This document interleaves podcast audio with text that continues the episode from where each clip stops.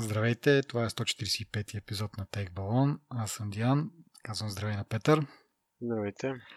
Преди да почнем да обсъждаме нещата от последните две седмици, искаме да благодарим на нашите патреони, с чиято подкрепа развиваме и подобряваме този подкаст. Всеки наш слушател може да стане наш патреон и да ни помогне в това добро дело.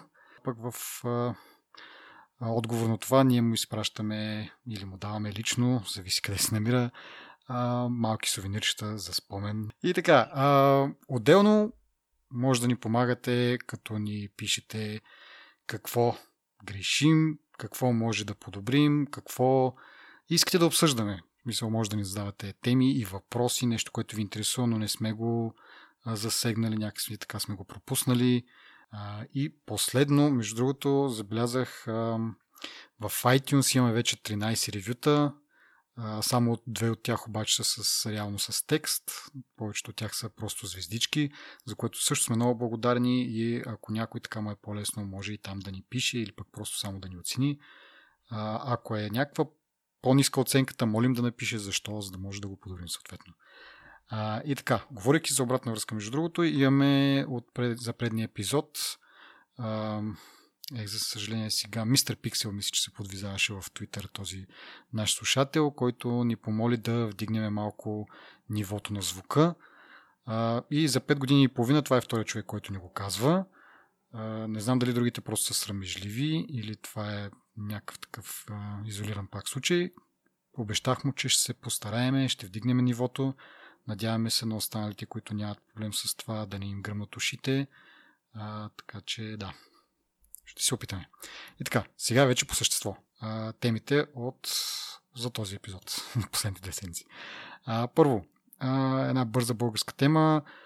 Fire, за които сме говорили няколко пъти. Това е едно приложение, чрез което може да извършвате финансови операции, т.е. да а, си зареждате пари от вашата карта, да пращате на други потребители а, на Fire и също така да плащате а, дали с тяхната физическа карта, която може да си карате, или директно от телефона, ако сте с Android телефон, но новината вече е, че дори да сте с а, iOS устройство или по-скоро iPhone, а, вече може да, да си добавите картата на, картите на Fire към а, Apple Pay и така да правите безконтактни плащания, което е един голям плюс, тъй като все още нито една от стандартните банки не поддържа това нещо, не поддържа Apple Pay в България и до момента разчитахме на услуги като Revolut и Moniz.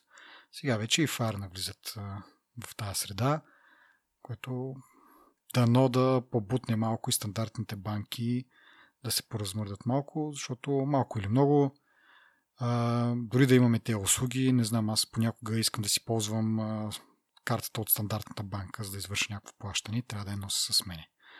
А пък през телефона е много по-удобно няма нужда да въвеждаш пин, дори да е за някакви по-големи по-скъпи покупки. фингърпринта или там в твоя случай Петре ще бъде с Face ID, но и при двата случая на практика не изисква пин, защото се води, че е достатъчно сигурно да се аутентикираш с пръстопечатък или лицето си.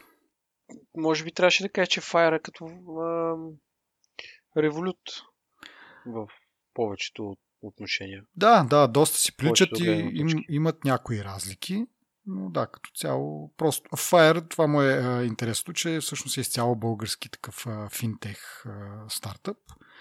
Да, и от тази патриотична гледна точка, може би някой да го предпочете пред Revolut. Както казах, разликите не са особено големи така че е въпрос на, на вкус. Имат един плюс, че може да си запазваш някакви такива loyalty cards, като била карта, карта за някоя бензиностанция и така нататък.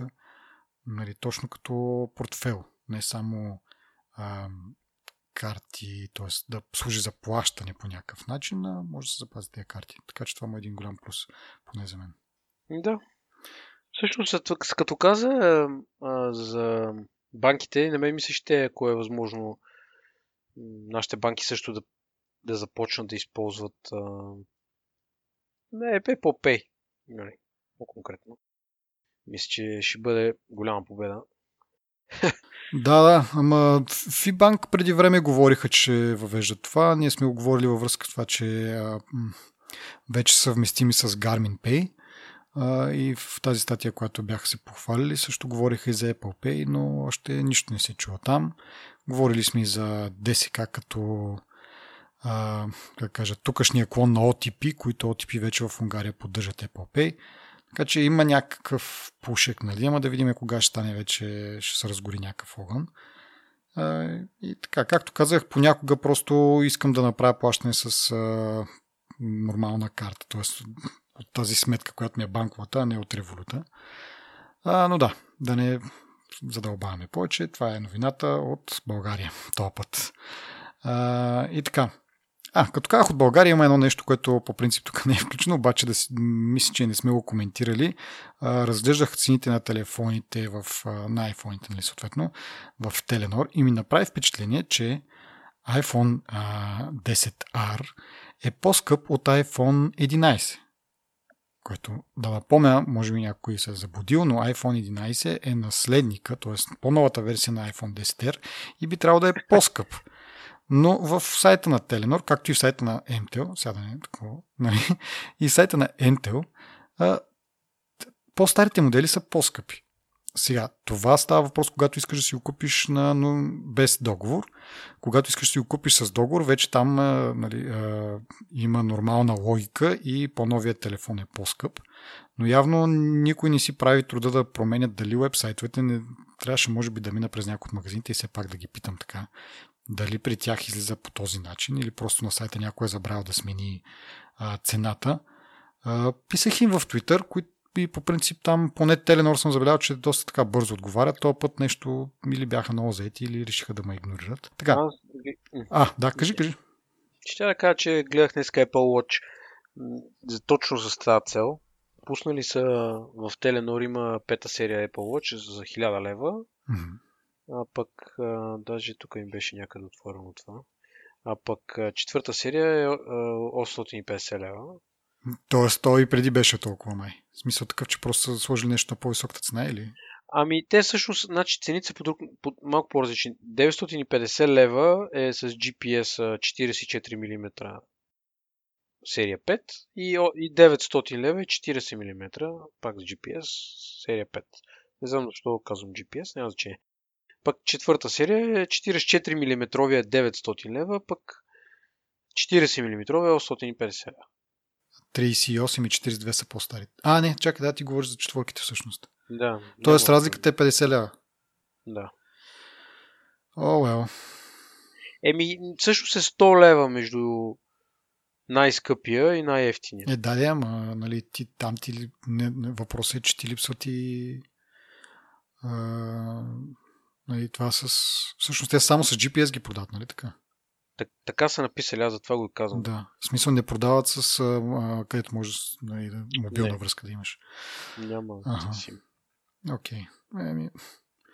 Да. Просто любопитен факт. Да. Ами разликата, аз да кажа, като говорим за пари, разликата беше 100 лева при, а, при Теленор, а при А1 слаш МТЛ 50 лева, но по принцип а, А1 ги продават малко по-скъпо, така че да. Както и да е. Дано начуят, дано се позасрамят малко с тия глупости.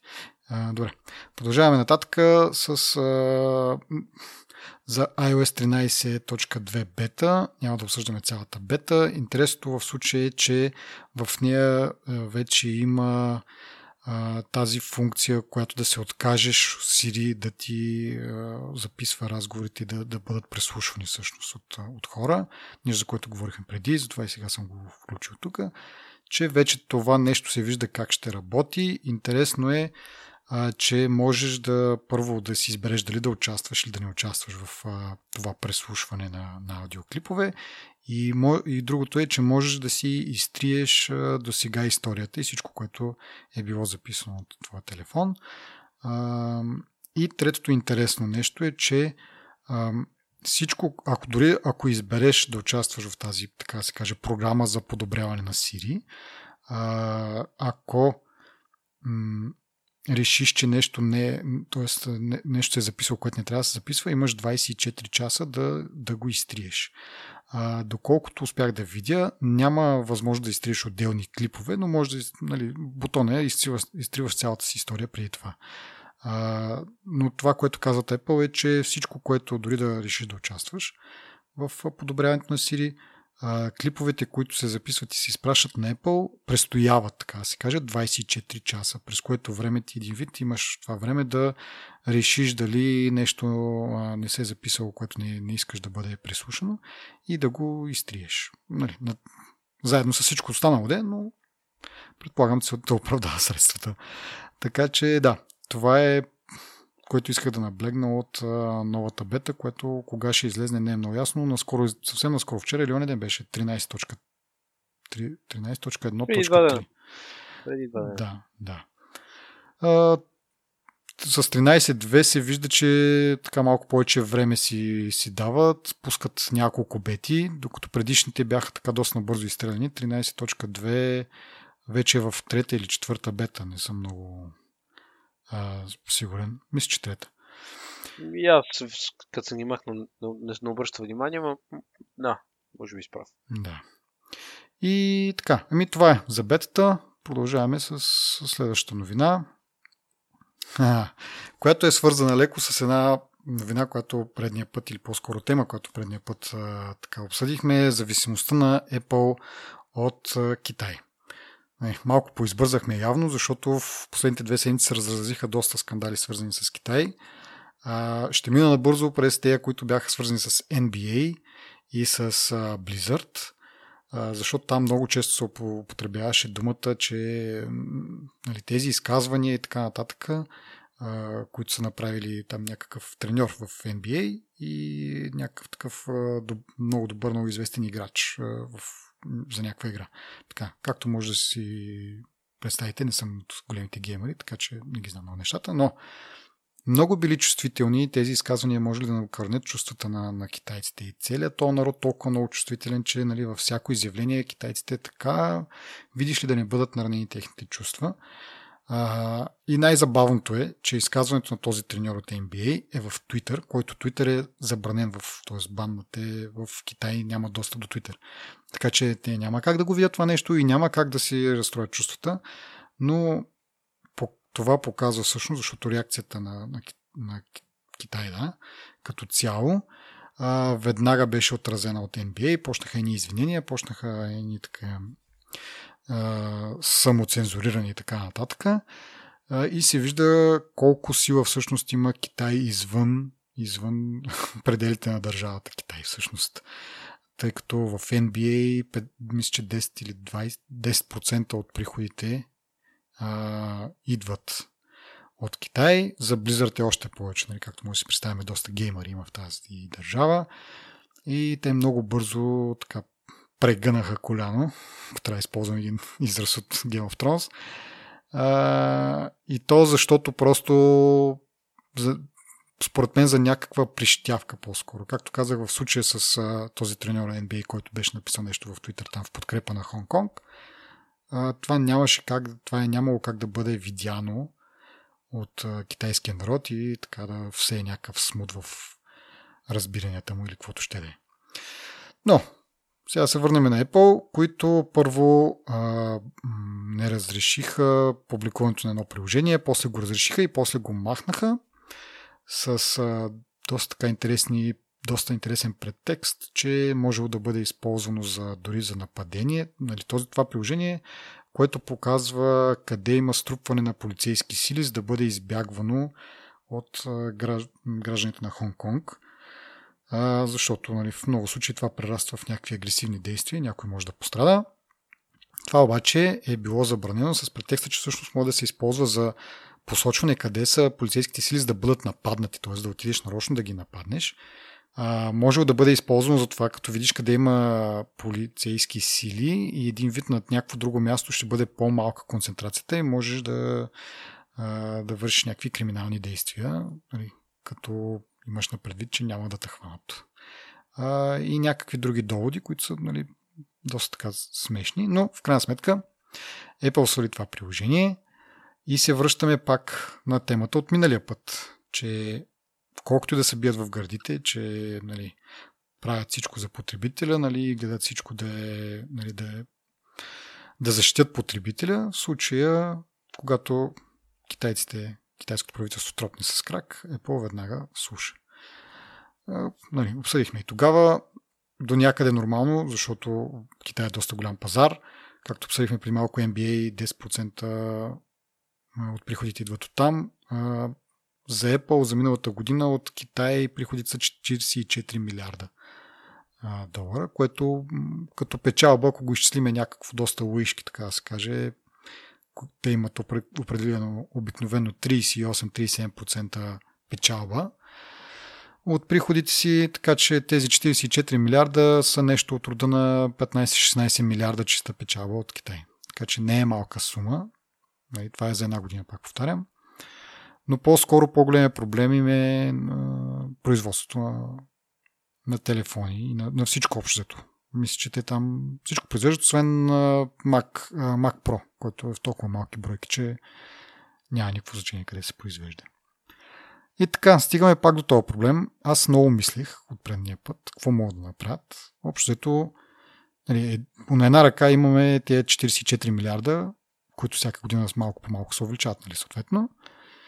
И дори да, да кажем, айде, те не са пълни 44, защото като махнеш всичко, което се изхарчва там за, за производство и така нататък, нали, както казах, 15 милиарда един вид на година Apple може да загуби, ако не продава в Китай. Въпросът обаче е дали а, китайското правителство може да забрани производството. Защото да кажем, те могат да кажат, тези телефони се продават с операционна система, която м- според нашите закони не е compliant или нещо от род. И могат да кажат, не може да си продавате стоките тук.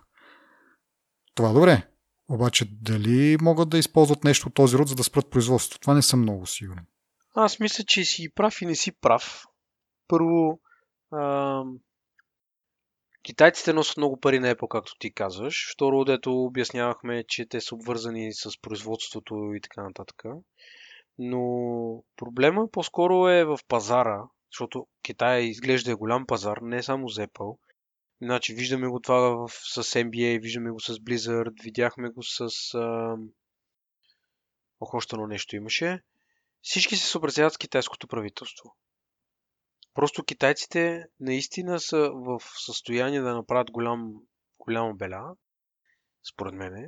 И всеки се съобразява и нали, предпочита да... Apple конкретно според мен предпочита да обере мрънкането от тебе, от мене, от еди кой си, но да не си наруши, дето ти каза, нали, увеличаващата спечала. Така че, така погледнато, всички са меки нали, в това отношение. Мисъл, никой, никой не сме да, да направи една твърда стъпка, и да каже еди какво си, нали? И от друга страна, нали, има и трета страна, в която просто китайското правителство си има закони, които са си локални, те хората се опитват да се противопоставят на тях. Дали са, дали са правилни или не, са правилни, не е въпроса. Въпросът е, че всяка една компания, която оперира на чужда територия, тя трябва да се съобразява с тази държава. Нали? Така че в един момент, ако китайците успеят да си извоюват демокрацията, поне в, в Хонг-Конг, където се опитва да го направят, в един момент китайското правителство няма да има, може би, чак такъв контрол и могат да, ще могат да се възползват от повече свободи. Не мога да кажа, никой има малко хора харесват комунизма, но тези, които го харесват, си му защитават идеологията, нали? И така. Така че така казано, а, те нямат много избор, може би, големите компании, ако не искат да загубят един голям пазар. А те, ако загубят този пазар, нямат с какво да го заместят, според мен. Да, да, ама, нали, в крайна сметка, като говорим за, за Apple, те не винаги са водени от печалбите. Нали. В последно време все по-малко им се отдава това да го покаже ден, но като цяло нали, това е до някаква степен за, защо ги харесваме, че понякога правят стъпки, които са в разрез с това да печелят повече пари, но пък в угода на, на потребителите. И от тази гледна точка аз си мисля, че трябва да предприема това, защото в крайна сметка 15-16 милиарда, нали, не съм аз човека, не сме ние хората, които може да им направим сметка и да кажем, абе, без тях същата работа. На практика китайския пазар е третия по големина, след нали, щатите са първи, след това е Европа, като а, Китай е доста близко по, по това колко пари докарва м- горе-долу с Европа са на едно. Нали, разликата е много малка. Така че наистина много голям пазар, ама в крайна сметка, ето примерно Google, Facebook, те не оперират. Много голям пазар, много пари могат да правят там, но са, нали, по някаква причина са решили, че няма да правят бизнес там. Не съм сигурен, че Facebook и Google е по тяхно желание това. Според мен китайското правителство ги е забранило на, на тази територия. Ами за Фейсбук може би си прав. За Google знам, че те всъщност са почнали 2010 година. Е имало за кратко време нали, сърч услугата, но китайското правителство е искало да наложи много цензура, цензура и Google се отказват. Казват, че няма да оперират по този начин, както им се налага и се отказват. Нали, той на практика са баннати, защото, но, но са имали възможност да не са баннати. Тоест, ако са играли по свирката на Китай, няма да бъдат баннати.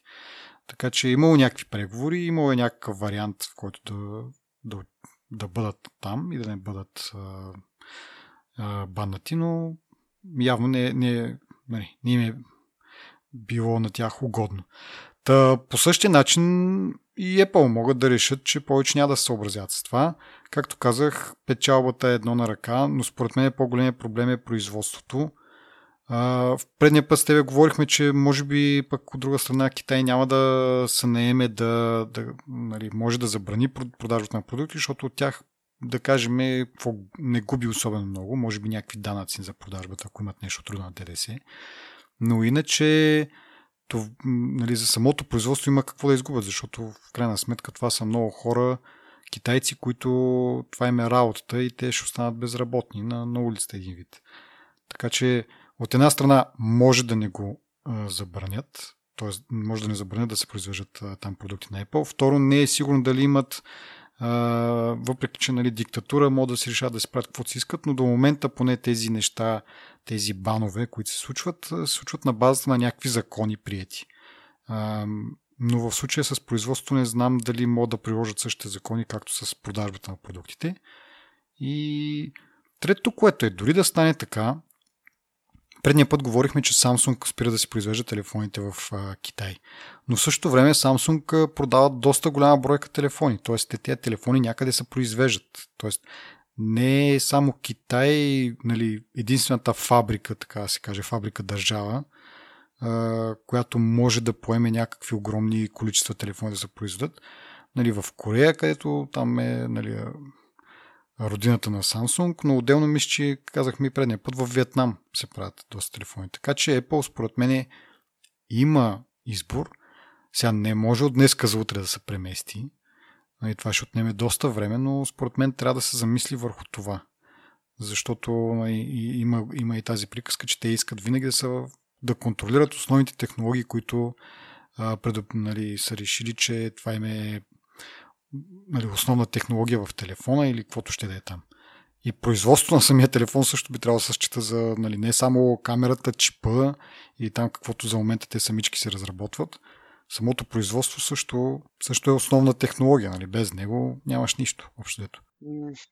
Не, не е точно така.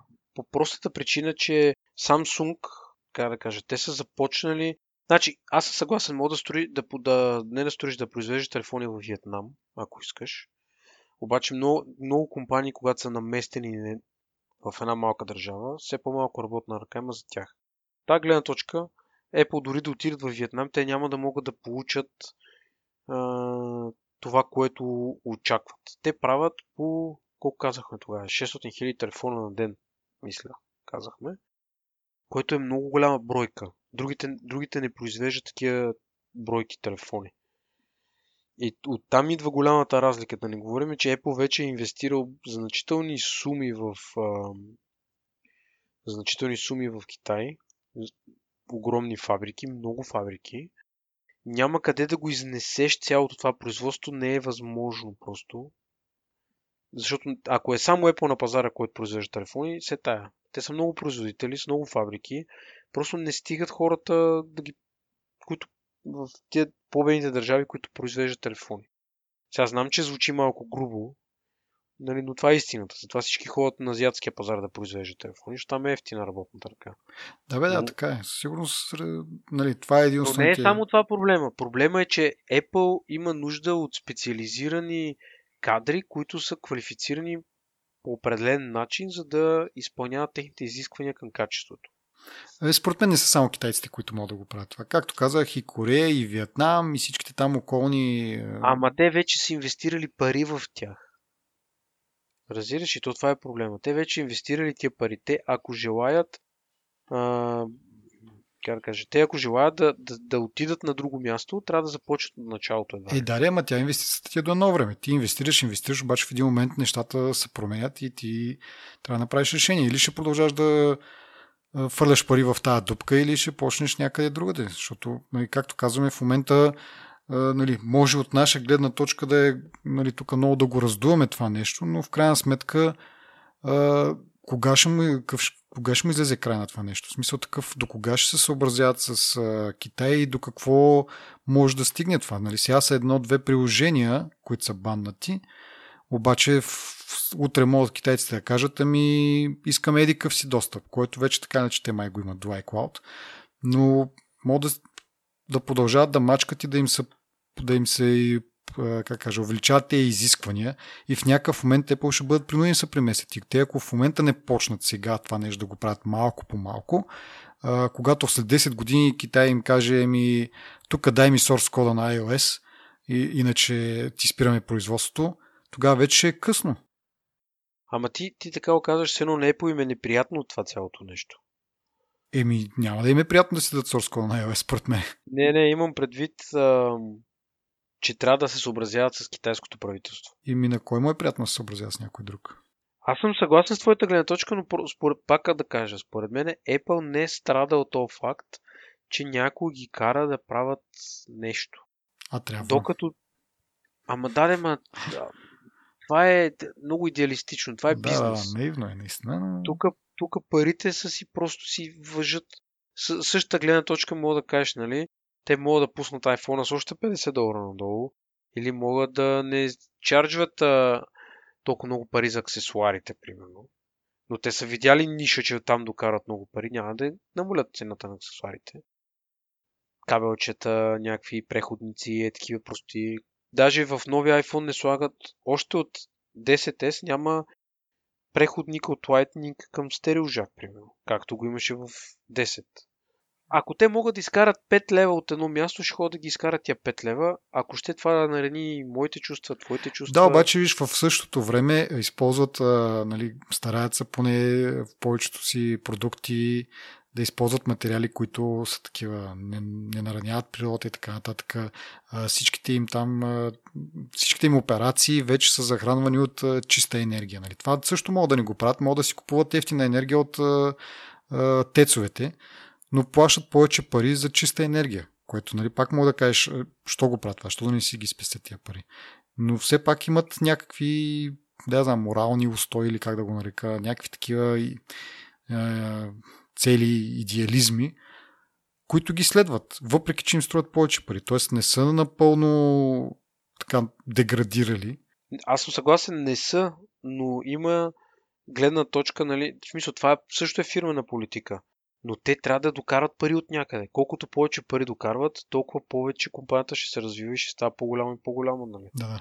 Но само да кажа, че не, не се залъгвам, че нали, може би там са някакви супер идеалисти и супер моралните хора. Най-малкото, нали, ако мога да го прегледнем по най-циничния начин, тия неща могат ги правят за, за пиар. Нали. Като излезнат и като кажат, ето вижте, нашите продукти са тук не използват еди какви си материали, те, нашата операции, нали, тока, който ползваме от чистичност и така нататък. Всичко това може да е пиар. И в крайна сметка това също е пиар, защото ето ние с тебе говориме, много хора говорят, какво ли не се изговори през тези две седмици или там, когато излезе това. Нали, не сме само ние. Тоест, дори те да искат да ги преберат тия пари или пък да не ги загубят най-малкото, които идват от Китай, от останалата част на света го има това негативно мнение и този удар по техния имидж.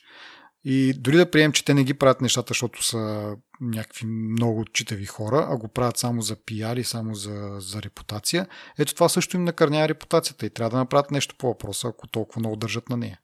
Безспорно негативните мнения, които получават, нали, са стигнали до където трябва да стигнат. Но тази идеалистична гледна точка на Apple, тя е много тясно объркана или умесена с а, а, голям цинизъм, нали, още от създаването на компанията. Двамата, единия Стив Джобс, единия Стив Возняк, даже Стив Возняк е давал интервюта, в които казва, нали, ця, всичко, което искал Джобс да направи е да продава. Нали. Той искал да прави пари от цялата компания.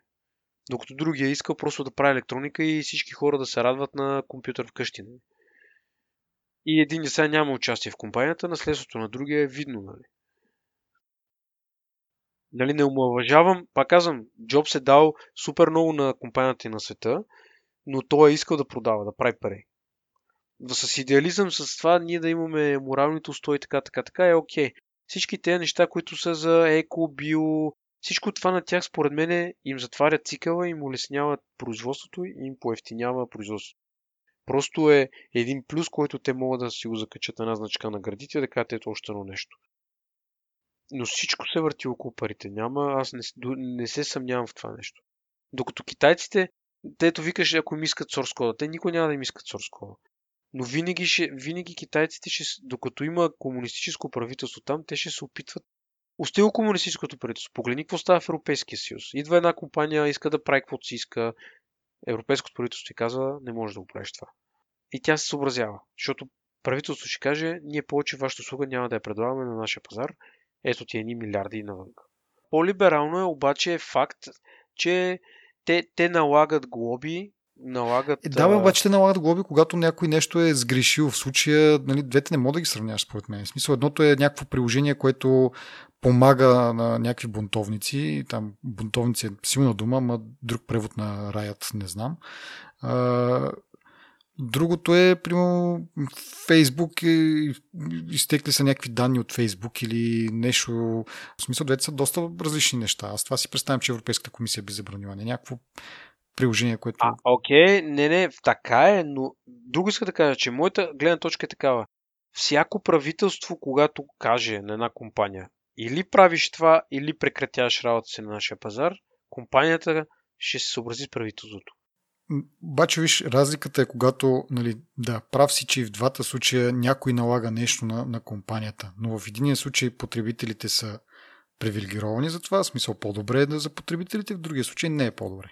В смисъл, в случая, когато Европейската комисия или там Европейския съюз наложи няк... нещо, някакво ограничение, да, компанията се съобразя, но в крайна сметка потребителя е по-добре. Докато... Това е факт, да. Нали, да. И, и кой може да се оплаква? Компанията, колкото се оплаква. Нали. От наша гледна точка ние се тая. Важното е, че на нас ни е добре. В другия случай обаче компанията се съобразява, запазва си там а, приходи или там каквото ще да е но пък крайният потребител е по-зле. Така е, така е. Съгласен съм. Не е, примерът ми не беше идеалният, просто иска да визуализирам това, че всичко се прави за пари. Това е. Да, добре. Ами пак много време отделихме на това и миналия път и сега.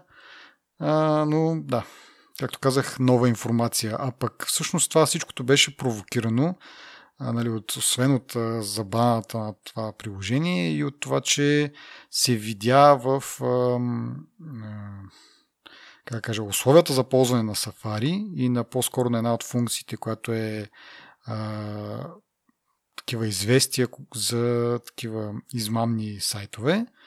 А, тя доскоро е работила само с а, как кажа, една услуга на Google за това нещо. А, сега отскоро се вижда, че не само се пращат тези данни, т.е. кои сайтове се посещават, тези данни се пращат и към една китайска компания, наречена Tencent. А, така. Това много бързо нали, избухна в голям огън. А, беше близко до акъла да се сетим, че всъщност а, а, Tencent се ползва само за потребители, които се намират в Китай. По обясними причини, които допреди малко обсъждахме най-малкото нали, Google услугите са забранени в Китай, така че ако потребителите в Китай искат все пак да, да ползват някаква защита, трябва да ползват някаква друга услуга и съвсем закономерно е някаква китайска компания. Така че много шум, ама общо взето за нищо, защото нали, а, ако това е най-големия проблем на, на китайските потребители на Apple, това дето допреди малко го изговорихме, вече 30 или колко минути го говорим, да, не е нищо. И така, да продължим, ако искаш към събитието на Google, пирона на вечерта. а, и да започна. Аз искам да те питам, както обикновено с тези събития, искам да те питам за твоето мнение, защото аз отново имам много размисли и страсти да ме превзема целият епизод. Та, впечатления от твоя страна? Впечатления... Имам тук известни записки. Като цяло впечатлението ми от цялостната презентация, аз ти казах и преди да преди записа, че а, рядко слаба презентация. Изключително скучно, изключително мудно. Не се справиха много добре с презентацията, освен чичката накрая, който всъщност правеше, който разкаже за камерата на пиксела. Mm-hmm. Нали, той всъщност така успя да разведри малко обстановката и малко така, въпреки че не беше забавно в стил, нали, не се е шегувал, не е разправил някакви забавни неща, нали, а, самото си сценично поведение и с обясненията и начина. Най-малкото говореше най-бързо от всички. Да. Най-малкото, нали, това. Мен малко тъжно ми стана за този човек, защото наистина добра му беше презентацията. На много моменти така м- правеше едни паузи, в които може би чакаше аплодисменти, обаче всички бяха То, това... или заспали, или не им беше интересно, но, някакси... но наистина да, прав си, че той беше така най- най-живи от всички. Нали? Много малко аплодисменти като цяло от публиките като цяло много малка публика. А, събитията на Google винаги са като малък рок концерт, така ми изглеждат на мене.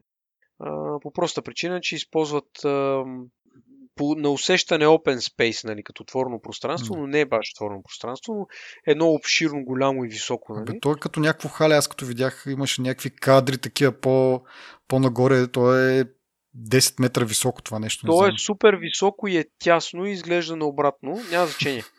А, да кажем там какво успяха да представят. А, а, какво да мина през записките си после ти ще си да, кажеш да. твоите неща. А, и да знам, смисъл, ако започнем традиционно по ред на номерата, а, стадия, това е нещо, което ми направи така силно впечатление. Въпреки, че те не му обърнаха много внимание да не кажа никакво внимание не му обърнаха на презентацията. Стадия е стриминг, гейминг услуга на, а, на по-сериозни игри, така да го кажем. Mm-hmm. Това, което се оплаквах аз от а, Apple Arcade, че нали, няма сериозни заглавия или с по-сериозен жанр игри, които нали, да те грабне и да, да, да, да симулира конзолна игра. Нали, това, което mm-hmm. има на конзолите, да го симулираш в, архе, в аркейд. Нали, това го няма като съдържание. В стадията можеш да играеш игри, които са си конзолни игри, които си ги има на, и на PlayStation, и на Xbox, и на PC. И нали, общо взето сериозни игри, които се стримват до 4K. А, може да ги играеш на всякакви устройства, което ми направи впечатление. А, гледайки цените на стадия, а, 120 паунда или 130 долара беше а, стартер кита, което мене малко ме стресна. защото стартер кит, нали? Да. Първо цената, първо цената ми направи впечатление, по стартер кит получаваш контролер, получаваш а, а, Google а, това да го закачаш телевизора. Chromecast. Chromecast, да. Получаваш и Chromecast и получаваш абонамент а, за 3 месеца mm. нали, за, за игрите. Не получаваш ли два, два, два контролера всъщност? А, получаваш един контролер и абонамент за двама души. За теб и за приятел uh-huh. е офертата. И много ми хареса като идея. Искам да го видя. Той излиза на 9 ноември. 19. 19, на 19 ноември. А, много искам да видя какво ще стане с а, като нали, като излезе, да видим тестове, как ще се играе, как, а, какви ще са минималните изисквания, защото за да стримваш 4К а, съдържание на телевизора си, според мен трябва да игри при това и то 60 фрейма в секунда казаха. Нали, трябва да имаш сериозен сериозна мрежа и сериозен интернет. Нали? Така че искам да го видя в пълното му състояние, как ще се играе във всички условия, нали? за да мога да преценим. Но така, но така презентирано изглежда много, много добре. Мисля, че това стадията ще победи uh, Apple Arcade uh, по, по простата причина, че вътре има и детски игри, тези игри, които да речем са твоя таргет. Mm. Има и по-сериозни игри, които са моят таргет. Единственото нещо, което е цената. Ето колко е 10 долара на месец не беше ли?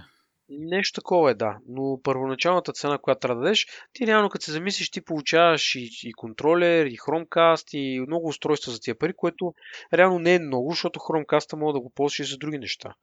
Така че от тази гледна точка не мисля, че е скъпо. Нали, така, като помислиш за цената малко по-така отблизо, нали, не е толкова скъпо, не е толкова зле. И според мен е по-добрият вариант от Apple Arcade, а, стига да работи добре. Apple Arcade има тази негова сила, която е а, от, а, с месечния абонамент получаваш целият каталог. Нали, това въжи за, за стадия. Те твърдат, че ще получаваш безплатни игри постоянно. Даже накрая имаше едно много смешно изречение там на едно рекламно ключе, гледах, нали? А, много смешно звучи. Колкото повече време сте наш абонат, нали, толкова повече безплатни игри, толкова повече по-голямо library ще имате, нали? което да, което няма как да не е така.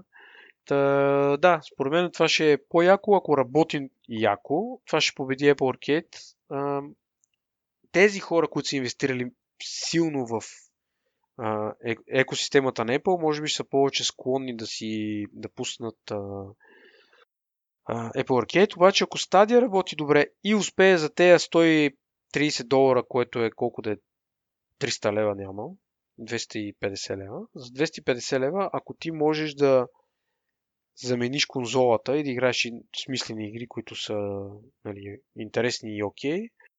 Нали, винаги има риска да ти падне интернета, дали, защото все пак на PlayStation може да играеш офлайн някакви работи. Нали, това е минуса, но пък нали, в днешно време колко често ни пада интернета. Това е така, но аз само да напомня, че а, стадията няма да бъде изцяло на абонаментен принцип. Тоест, да, ще има някакви игри, които се получават с този абонамент, но а, повечето игри, по-сериозните игри ще трябва да се купуват отделно, като цената им ще бъде съизмерима с тази, примерно на PlayStation, на Xbox игрите. Да, това забравих да го кажа, че ти си купуваш играта и само си я стримваш, нали, на всяко устройство. Не е нужно да носиш тебе силен. Да, да, това е така. Да, това забравих, но... Да, ще има някакви сериозни игри, които са безплатни, но според мен те ще бъдат доста по-малки. Повечето ще бъдат такива от тези тоти бебешките, дето, нали, за, за моите деца. И вече, ако искаш нещо по-сериозно, така че това ще бъде една от основните разлики с Apple Arcade, които сега техните игри може да са поспори наистина доколко са от калибъра на тези, които си купуваш за по 60-70 лева за PlayStation, нали? А, може би да има една-две, но да, в повечето случаи са по-така. Ма по, може да се поспори колко са интересни игрите на Поркия. Да го оставим за другия път, ако искаш. Не, не, аз не искам да го коментирам, просто това ми беше, нали, не, едно Защото аз и аз имам какво да кажа по Apple Arcade, но няма да ни стигне Добре, времето. айде ще говорим другия път да, за това. Да. да продължавам напред с моите бележки тогава. Да. Следващото, което представиха, беше Pixel Buds, което е конкурента на Apple-ските AirPods. А, не ми направи кой знае какво се смислено а, впечатление. А, и, има два компютъра вътре. Нали? Окей, okay, много магически технология нова. То най- а... най-забавното е, че те всъщност нали, това, което са показали, то е нефункциониращо. Даже хората, които са били там на, на живо и след това са може да използват примерно телефони и така нататък. Pixel Buds нали, използването им, изпробването им се простира до това да си ги сложат в ушите, да видят дали са им удобни. Тоест, те, те не са функционали, не могат да пуснеш музика, да чуеш какво е качеството на звука и така нататък и така нататък. Като нали, идеята им е, че ще бъдат пуснати през пролетта на 2020 година, т.е. около 6 месеца от този момент нататък. Ще струват 180 долара, което е по-скъпо от Apple AirPods, нали, което окей, нали, не е коштунствено да пуснеш нещо по-скъпо, но като се има напред, че AirPods са вече 3 години на пазара а, и ти да пуснеш нещо по-скъпо от тях, някакси не виждам как нали, по-скоро може би за хората, всъщност, които ползват Android телефони, това ще е някакъв, как кажа, продукт, който биха искали. а, но пък в същото време представяш нещо, което 6 месеца го няма. Нали? Дори нямаш работещи прототипи, които да дадеш на някой там от журналистите да каже да, много готино беше, чакайте ги с нетърпение. Нали? Те, просто, да, окей, паснаха ми на ушите, това е, благодаря. Да, еми, не пак казвам, не ми направиха особено впечатление, не защото не са, не са нали, били възможни за тестване. Просто не е нещо, което е... Вече, вече сме видяли няколко варианта на различни компании, на Apple, на по-ефтини компании. Нали. Не е някаква нова технология, така че може би те и нормално да ни отделят а, значително време и да обясняват и там да се хвалят. Не тук открихме. Нали, просто едва ли не казаха, ето ние ще продаваме слушалки, те ще бъдат пуснати да пролета. Малко ала Microsoft, нали? Е, тук имаме нещо, което... Да, то няма лошо в това, защото това ня, няма лошо в това, но единственият минус е, който ти каза, нали? Microsoft поне а, като правят демота, показват нещо, нали, някакъв продукт, често забива, нали, нещо не работи там, чупи се, но се опитват, нали, поне дед викаш един прототип и нали, казват, ама ето сега, то е алфа, преалфа, нали, нормално да се чупи, нали, като излезе крайния продукт, ще видите. И всички ха-ха-ха, вие колко сте смотани, нали? Обаче ха, идва крайния продукт и той не е толкова зле, нали? В действителност. Така че, нали, не е чак толкова такова. Но просто Samsung, според мен, е... по някаква причина не, искаха да го натискат. Това е... Самата презентация беше първо, това не знам дали го казах, супер къса. И някакси... И в същото време супер скучна. Пресилено. Ми скучното не беше от материала, който казват, а начина по който го казват. Имаше една леличка, която... Но няма значение. Не задабаваме. Това е, нали, се дреболи. Да видим какво още. През цялото време повтаряха личната информация се пази, личната информация се пази. Еми ние не ви верваме. В смисъл, не е, това не е вярно. В смисъл, ние знаеме как работи Google, нали? И таргетираните реклами, и всички неща, нали, не искам да се впускам в подробности, защото текчавам. Но, но, но имат много, според мен имат, може би имат чисти помисли и доброто желание това да е факт. Наистина да, така да им се случат нещата, че а, даже едната девойка, дето аз я нарекох а, женския вариант на Фил Шилър, сега не спомням как се каже това, но говореше супер, гласа беше много подобен на Фил, на Фил Шилър, аз затова така нарекох. Тя каза, нали, според Гартнер, а, пикселите били най-сигурните мобилни телефони за миналата година, мисля. Не знам какво.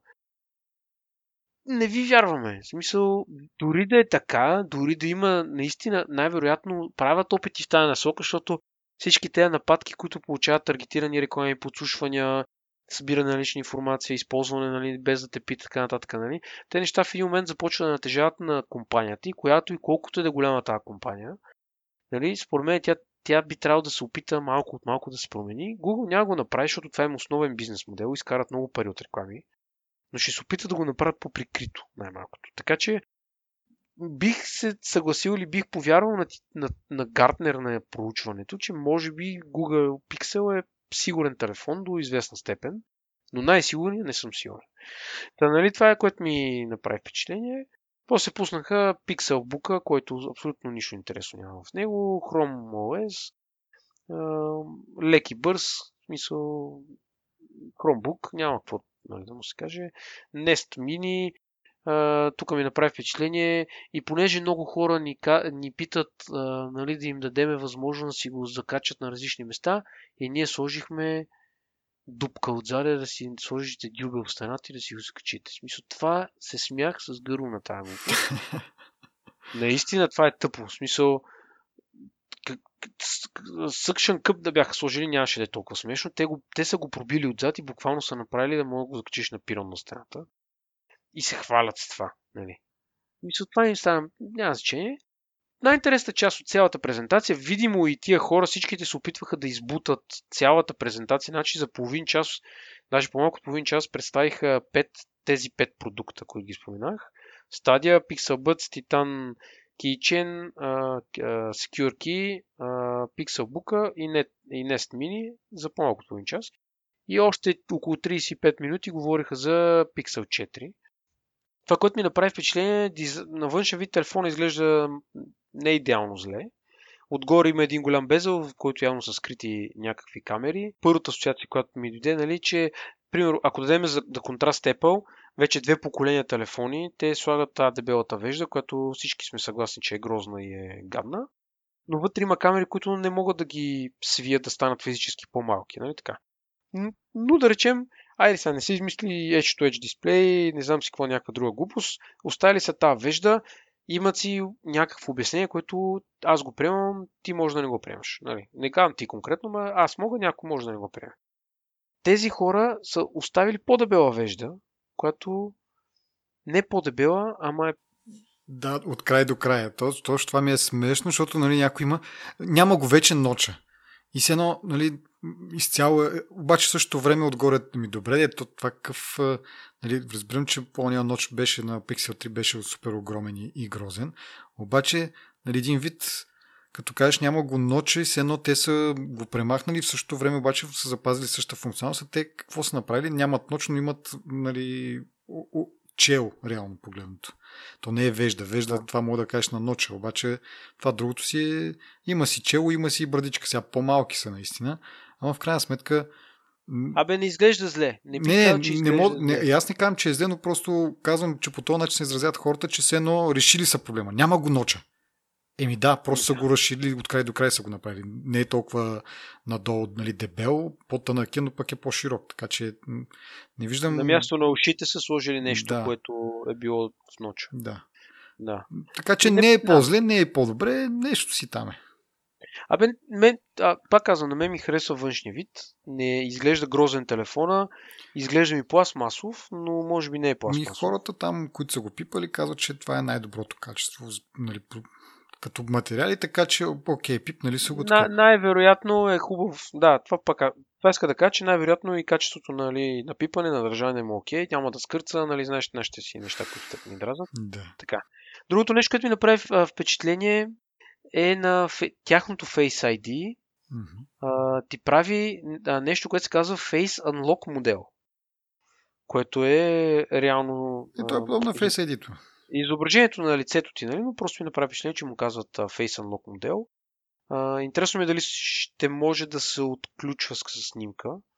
Може би няма да може да се отключва. Толкова дебела вежда, сигурно в нея има нещо. Вероятно не, но днеска прочетох, че а, може да се отключи, ако са затворени очи. Нали, нали, няма го тази допълнителна защита, която в Apple има. Ако нали, някой просто ти вземе телефона и ти го доближи до лицето, ако нали, ти се усетиш, си затвориш очите, това няма да стане при Apple, докато при Google няма значение. Нали. Но пък достатъчно много си вярват, за да са махнали фингърпринта. Т.е. няма друг метод за аутентикация, освен, освен те този така Face си вярват, Те така си вярват, че даже казаха, че това е най-сигурният Face Unlock. А, или нещо, такова каза мъж, женския филшивър. Няма значение. Така. Не, не, не беше ли най-бързия? Аз, защото за най-бързия тук съм си записал. Че... Добре, може и най-бързия, да, да не съм разбрал. Извинявам се на дамския фюшиор. Така. The, the, the Magical Sensor. Motion Sense. От това имаше едно демо, което докосна го без да го докосвам. Значи, няма да го коментирам. Това, това може би е най... Всъщност и радара, който са сложили в този телефон, са двете неща, които може Ама, би са най-интересни. То, то, това е едно и също. Motion Sense и радарата, това е едно и също нещо. Ми, ме ми се стори, че може би са отделни. Добре, според мен, бя, според, аз така като съм си го записал, са два отделни чипа, но може би са в едно устройство. Едно, едно и също е. Смисъл, Motion Sense е един вид като технологията, която се реализира чрез този радар, който е там нещо си, който на мен ми направи много силно впечатление, че как да кажа, сега да не се подиграваме. Сега тук ще излезе, че сме супер субективни. Аз искам да кажа и хубави неща. Не, не, не, не, чакай, чакай, чакай. Аз не се подигравам. Аз затова казвам, че това е едно от най-хубавите неща в този телефон. Това казах и не го казвам с ирония, не го казвам с сарказъм. Абсолютно съм сериозен. За мен това е едно от най-интересните неща. Е това нещо, което са го набутали вътре. Основно защото те си го казаха и на презентацията. По принцип радарите са големи на обем. Те са успели да го свият това нещо в един миниатюрен чип и да го нашият в телефона. Което само по себе си за мен е много така прилично а, постижение. Приложението му нали, е едно на ръка, но самия факт, че са вложили усилия да го направят това нещо и да го сложат вътре, за мен е, говори много. И пак казвам, не се базикам изобщо.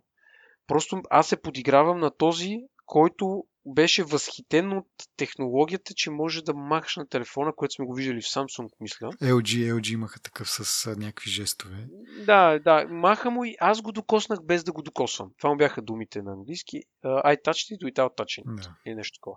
Което за мен беше безумно тъпо, като всичките им демота. Той през цялото време на презентацията вървеше един човек, който опиташе всички, които си измислили съответната технология, която се представя, колко, какво са вложили в нея и не знам си какво, нали? Което беше окей, okay, нали? Но просто не го бяха направили. Не се беше получило забавно, както те си, искаха да, както те си искали да бъде.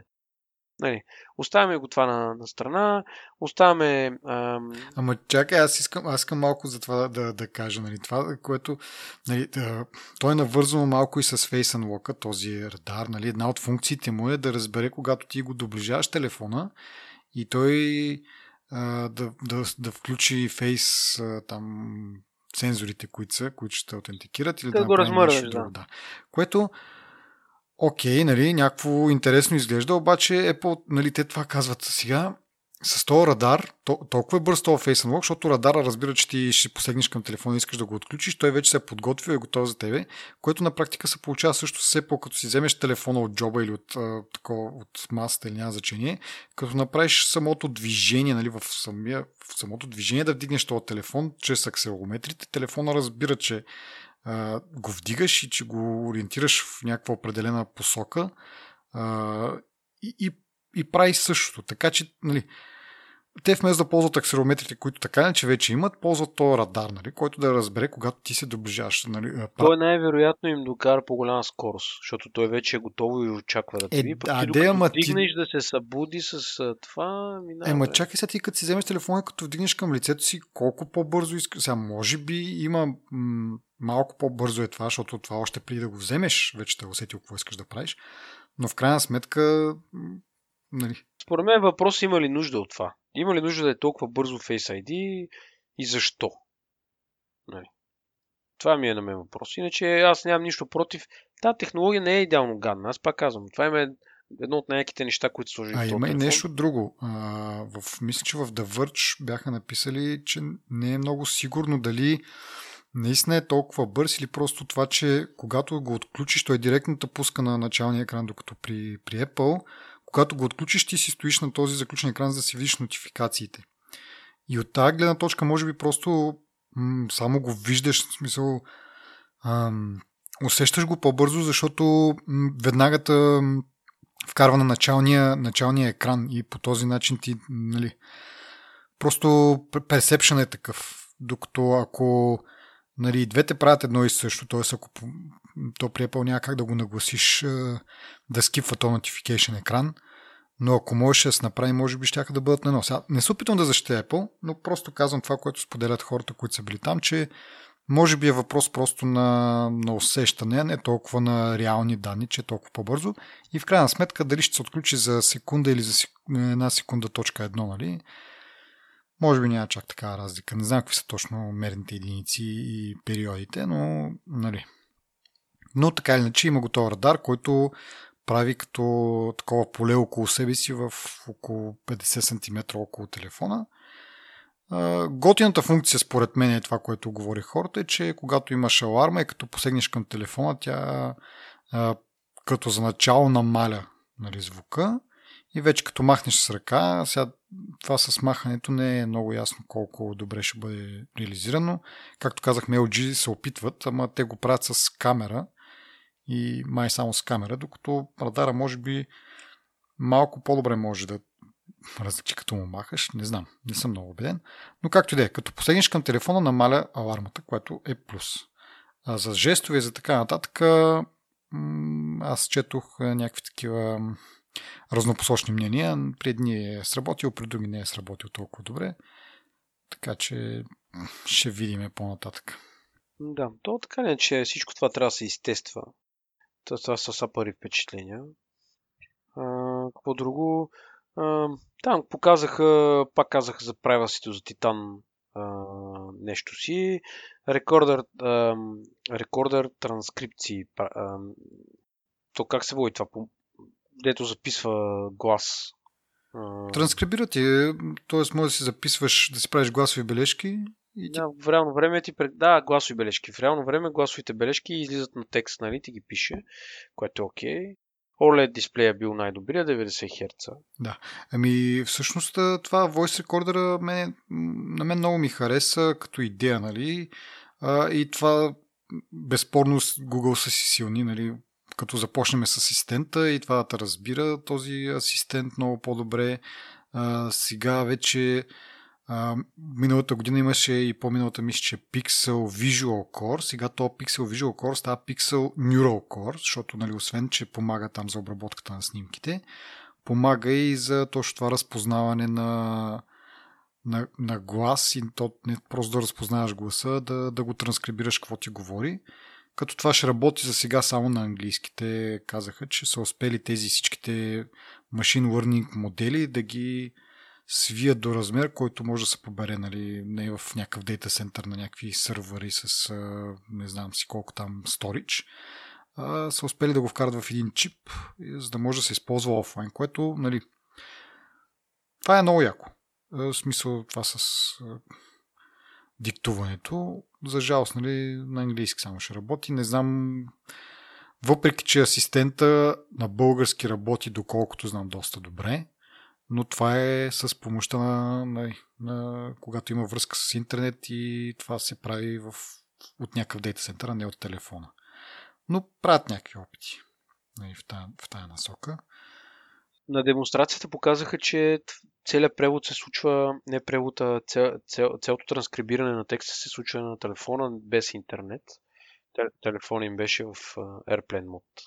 Това е много готино. Както казах, аз и предния път говорих за това, че за мен бъдещето е в, точно в гласовите интерфейси. Това е дори нали, е, е, една стъпка по-близо, защото може да разбере без да си в то в днешно време е трудно оставаш без интернет връзка, но най-малкото е бързината. Дори да имаш интернет връзка навсякъде, много по-бързо ще бъде, ако а, асистента или там каквото ти разбира какво говориш, ти е на самия телефон и не трябва да го праща това нещо до, до някакъв сървър и сървър да му върне отговор, какво трябва да направи.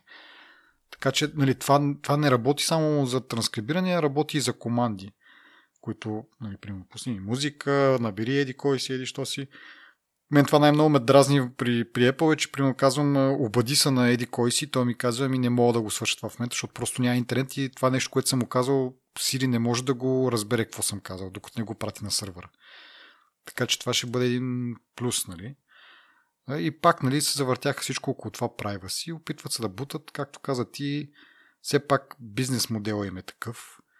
А, аз си мисля, че дори в случая да не, да не това да не е пряко свързано с техния бизнес модел, т.е. тези данни да не се използват, тогава пък имаме другия проблем, че каква е мотивацията на Google, след като не изкарват пари от това нещо да, да продължават да го развиват.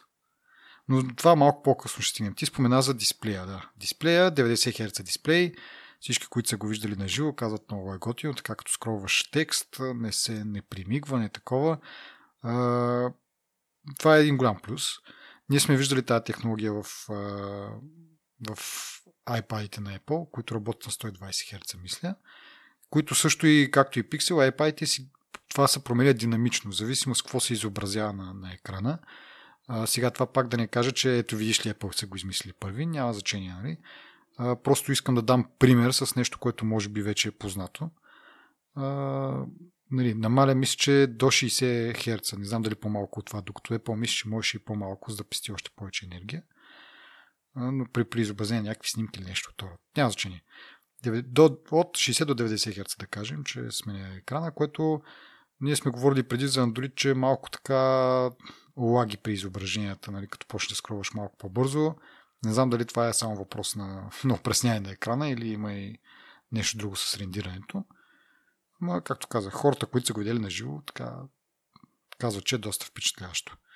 И другото, което е интересно за този дисплей, е, че сега не знам точно Google как са го нарекли, но еквивалента при Apple е True Tone, т.е. екрана си сменя как се казва, цветовата температура в зависимост от това каква е околната осветеност и от какво е. В зависимост дали е кружка, луминесцентна лампа някаква или пък сте отвънка. дисплея си сменя температурата, за да, за да е максимално така натурално да изглежда. А е така. И какво? Друго нещо имаш ли ти или да минаваме към камерите, защото аз само това ми остана от записките май. Ми, няма, то няма друго това, освен. Да. А, чакай. Кажи. Не, има една друга бележка. Just black, clearly white, oh, so orange. Да. Ами... Това е толкова... Еми сега, гледай сега, Apple пък имат Midnight Green, не знам си какъв Space Gray и, и така нататък. Така че, дали, за имената всеки се опитва да бъде по някакъв начин оригинален. Не знам. Ама те са просто гадни. Еми... Това е, няма друга Не, дума. просто Google се опитва да бъдат такива, според мен. Не са, като, като Apple с uh, Slowfit. Това па е... Да. Така че не ми се получава. Да. Та камерата, какво за камерата? Ами за камерата аз първо искам да кажа а, нали, какъв е то подявалите квадрат отзади. Нали, знам, че Apple го направиха с квадрат, обаче Google в крайна сметка имат само две камери и не беше нужно да правят така грозотия отзади на, на, на телефона си. Нали, като цяло, ще да кажа преди това, като говорихме за дизайна, много така готино изглежда като дизайн, обаче то квадрат отзаде и то по този начин ориентирани камерите са нали, някакво личице там, обаче то е супер. Даже то не е крипи, ами е някакво грозно. Можеха да го направят както, не знам, предишните модели на Apple с такова вертикално някакво нещо.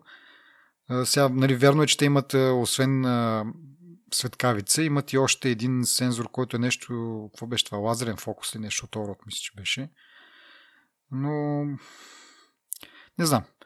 Не се кефе на дизайна. Иначе за камерите, какво исках да кажа? Дойде в момента, в който Google достигнаха до а, лимитацията на, на софтуера. Значи преди, предишния път, т.е. преди една година, когато обсъждахме Pixel 3, говорихме за това, че нали, в крайна сметка удреш някакви а, граници, лимити на, на физиката, ко, на какво можеш да постигнеш с чист хардвер. Google избягва този проблем, като наблягат доста на софтуера и съответно резултатите бяха нали, доста добри. Не веднъж и два пъти сме сравняли с iPhone. Сме достигали до заключението, че просто е тук нататък вече е субективно. Не мога да кажеш, едната камера е по-добра от другата. Въпрос на, на вкус. А, и дойде обаче сега момента, в който явно Google са достигнали е, лимита на това, какво могат да постигнат с софтуер. Иначе, според мен, защо има е втора камера, ако могат да направят всичко с софтуер. В крайна сметка стигнаха до това и то е интересно, нали, каква камера, телефотокамера, не е wide angle. Много хора нали, се оплакват от това, предпочитат широко ъгълна камера. Както аз споменах, когато обсъждахме iPhone-ите, за мен е телефото е по-практична, но може би пак е въпрос на, на вкус и, и на избор. Но това е от моя гледна точка за, за камерата. Но, много интересно е смисъл такъв, че това, което филмите нали, ни показват, винаги има баланс в Вселената. Ако един е, нали, не може да има абсолютно зло, не може да има абсолютно добро, всичко е и ян, дъра.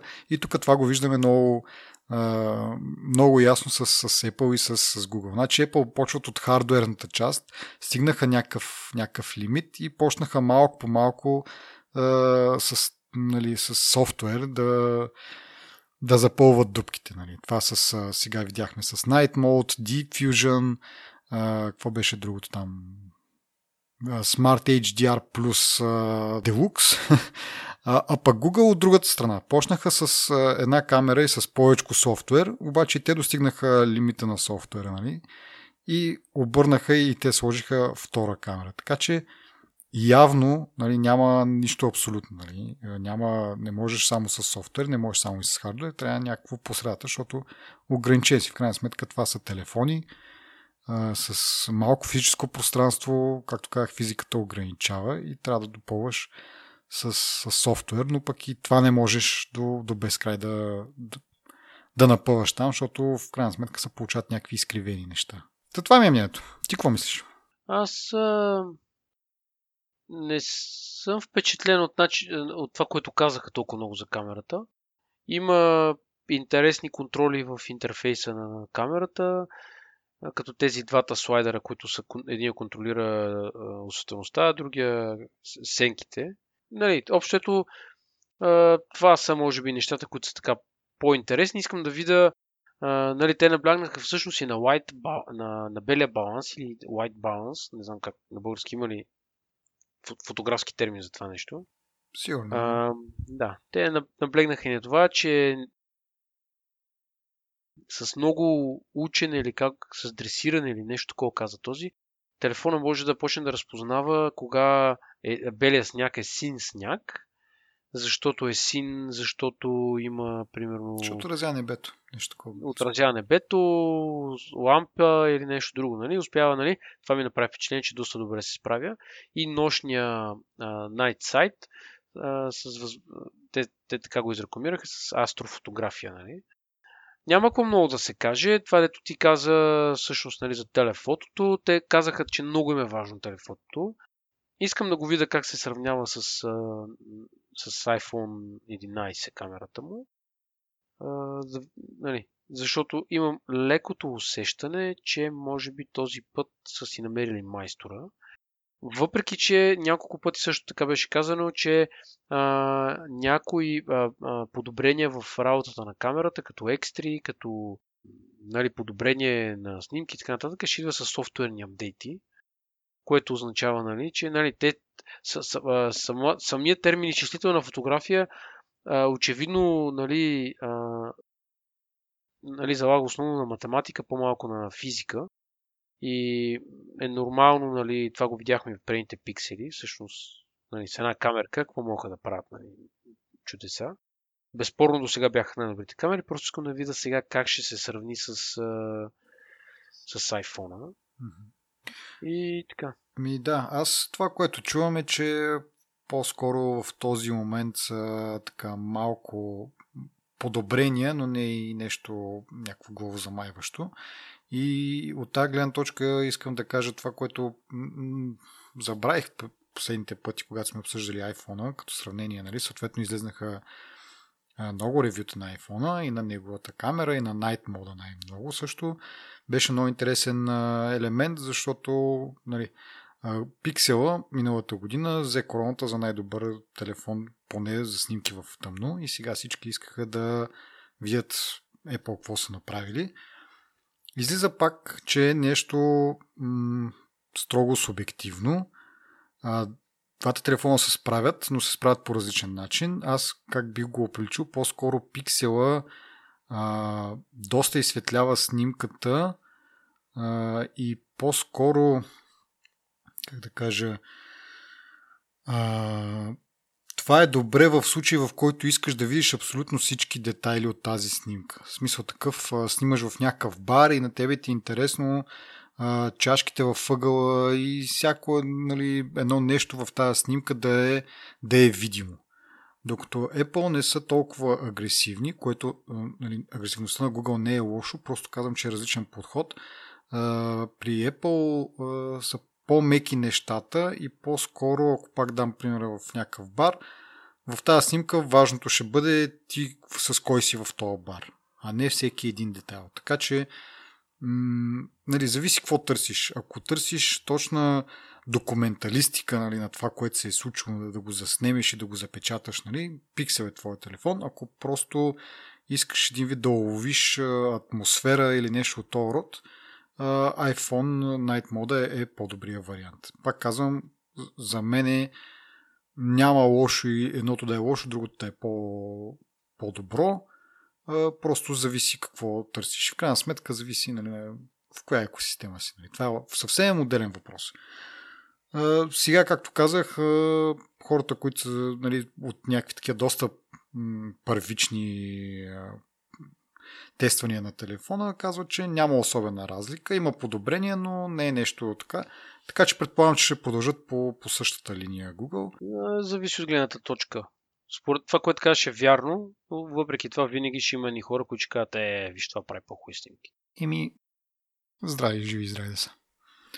Иначе аз исках нещо друго за цялостно за събитието да кажа, освен нали, за впечатлението ни от презентацията, че те още в самото начало даже започнаха с това, а, с тази сентенция Ambient Computing, която днес се опитах да си я преведа по някакъв смислен начин на български, обаче няма заобикалящ, но, заобикалящ компютър или заобикалящ технология или не знам как точно да, да го преведа, но нали, тяхната идея е насякъде около тебе да не да има нещо, някакво устройство, което да ти помага с твоите въпроси, с твоите задачи през деня. Това да не е задължително телефона, а в зависимост от каква ситуация се намираш, в какъв контекст, да има не, нали, най-подходящо устройство да ти, да ти помогне. Което нали, отново е в, напълно в, как да кажа, в кръвта на Google, защото те по принцип нали, са, не са хардверна компания. А, при тях по-силното е услугите и това много им се вързва, нали, защото за тях е важно не толкова да ти продадат телефон или да ти продадат а, Nest Mini или нещо друго. За тях е важно ти да ползваш техните услуги и затова това, то на наратив, така да се каже, много и мотива. Те просто да, да бутат в тази посока, не е да, усъвършенстват хардуера, а по-скоро, т.е. и ти да му се радваш, нали, да си един вид а, забил глава в този телефон, да кажем, най-добрият телефон на света и ти да, да го ползваш и да си бе. А, а просто да имаш а, достатъчно много устройства около тебе, които да ти, да ти помагат. И ти да не, да не се вглъбяваш в тях и да не ги как кажа, да не ги идолизираш тия, тия устройства, да им се прекланяш там и да, нали, като на ултар, а просто това да бъде на заден план и ти да си вършиш работа, да си вършиш задачите през, през деня, без дори да се замислиш с кое устройство да ги свърша. Не знам дали това има някакъв смисъл, нали, дали го обясних, но нали, представям си го просто. Влизаш в една стая, нещо ти трябва някаква информация или нещо искаш да свършиш, просто го казваш и примерно Nest Mini го свършва. Или пък си някъде навънка нали, в път, имаш а, слушалки в тебе, имаш телефон в тебе, нали, просто казваш пак същата команда, примерно пусни меди, коя си музика. Няма значение дали с телефон, дали с такова, дали с нещо, с нещо друго. Та, това, нали, е общо, нали, както казах, те от самото начало го заявиха това като, като идея и през цялата презентация така нали, то се отрази в презентацията. Както кажеш, ти до някъде беше скучна, до някъде някои неща много бързо ги, а, ги разказаха и ги показаха. Не обърнаха чак толкова много внимание специално на, на отделните продукти, а по-скоро нали, на, нали, не са обърнали някакво, така да кажеш, внимание на този ambient computing, но може би това по някакъв начин е повлияло на цялата презентация. Не толкова да наблягат на отделни, отделни хардуерни продукти, а като цяло на някакво усещане, че каквото и да ползваш тяхно, т.е. едно отзаде седи една и съща система, операционна ли ще, услуга ли ще, какво ще, и всички ще ти отговорят по един и същи начин, без значение кой от тях попиташ нали, или извикаш. Малко е крипи това цялото нещо. Ти му се радваш доста, ама... Еми, да, виж сега, аз му се радвам като идея. Сега, кой ще го реализира е съвсем друг въпрос. В случая, нали, пак тук идва и самата философия на, ако трябва да сравним пак Google и Apple, нали, както ги сравних с подхода към камерите, Apple са си традиционно хардуерна компания и съответно е, наблягат на това да правят максимално добър хардуер докато Google са си традиционно компания на услугите и съответно за тях е важно да ти предоставят услуги, а пък по какъв канал ще ги предоставят не е чак толкова важно. И в крайна сметка, нали, от трета страна, ако нали, говорим за това на мен какво ми харесва и на какво се радвам, да, в крайна сметка това идолизиране на тези телефони, на тези вещи, мене няма кеф чак до там и затова се кеф на тая идея, нали? Още повече всички там футуристични филми, Нали, никой не гледаш там да се е забил нещо и си дръчка някаква джаджа. А, компютрите са нали, навсякъде и това не е нещо някакво да кажеш супер важно и супер нали, да му се обръща внимание. Ти там имаш други задачи. В смисъл, живее си живота и технологиите ти помагат да си го живееш, а не са ти част от живота, нали, някакво, как кажа, пречка едва ли не да си живее живота даже. Та, така. Правилно. Добре. Ами нещо друго, последно чак само да проверя, преди да затвориме. Цената е 800 долара. Да, цените на телефона 800 долара е за малкия 900 за големия, което погледнато от гледна точка на iPhone Pro са по-ефтини. Погледнато от точка на iPhone 11 са по-скъпи. Сега м- не знам как точно да ги сравня. Нали? нали тук пак се връщаме на на тази тема какво защо iPhone, какво му дава право да се нарича Pro и какво не, като, нали, примерно, Pixel и той е с OLED екран. Сега липсва му една камера в сравнение с Pro-то. Друго не знам по какво могат да се сравнят и да, да ги съпоставиш. В крайна сметка, това са цените. В България едва ли ще е нещо официално, но по някакви други канали може би ще може да се поръча. И така. И добре. Това е всичко от нас. Както обещахме, да, но следващия път да ни остане време за Apple Arcade, защото аз го цъкам от известно време и имам някакви размисли, които искам да, да споделя.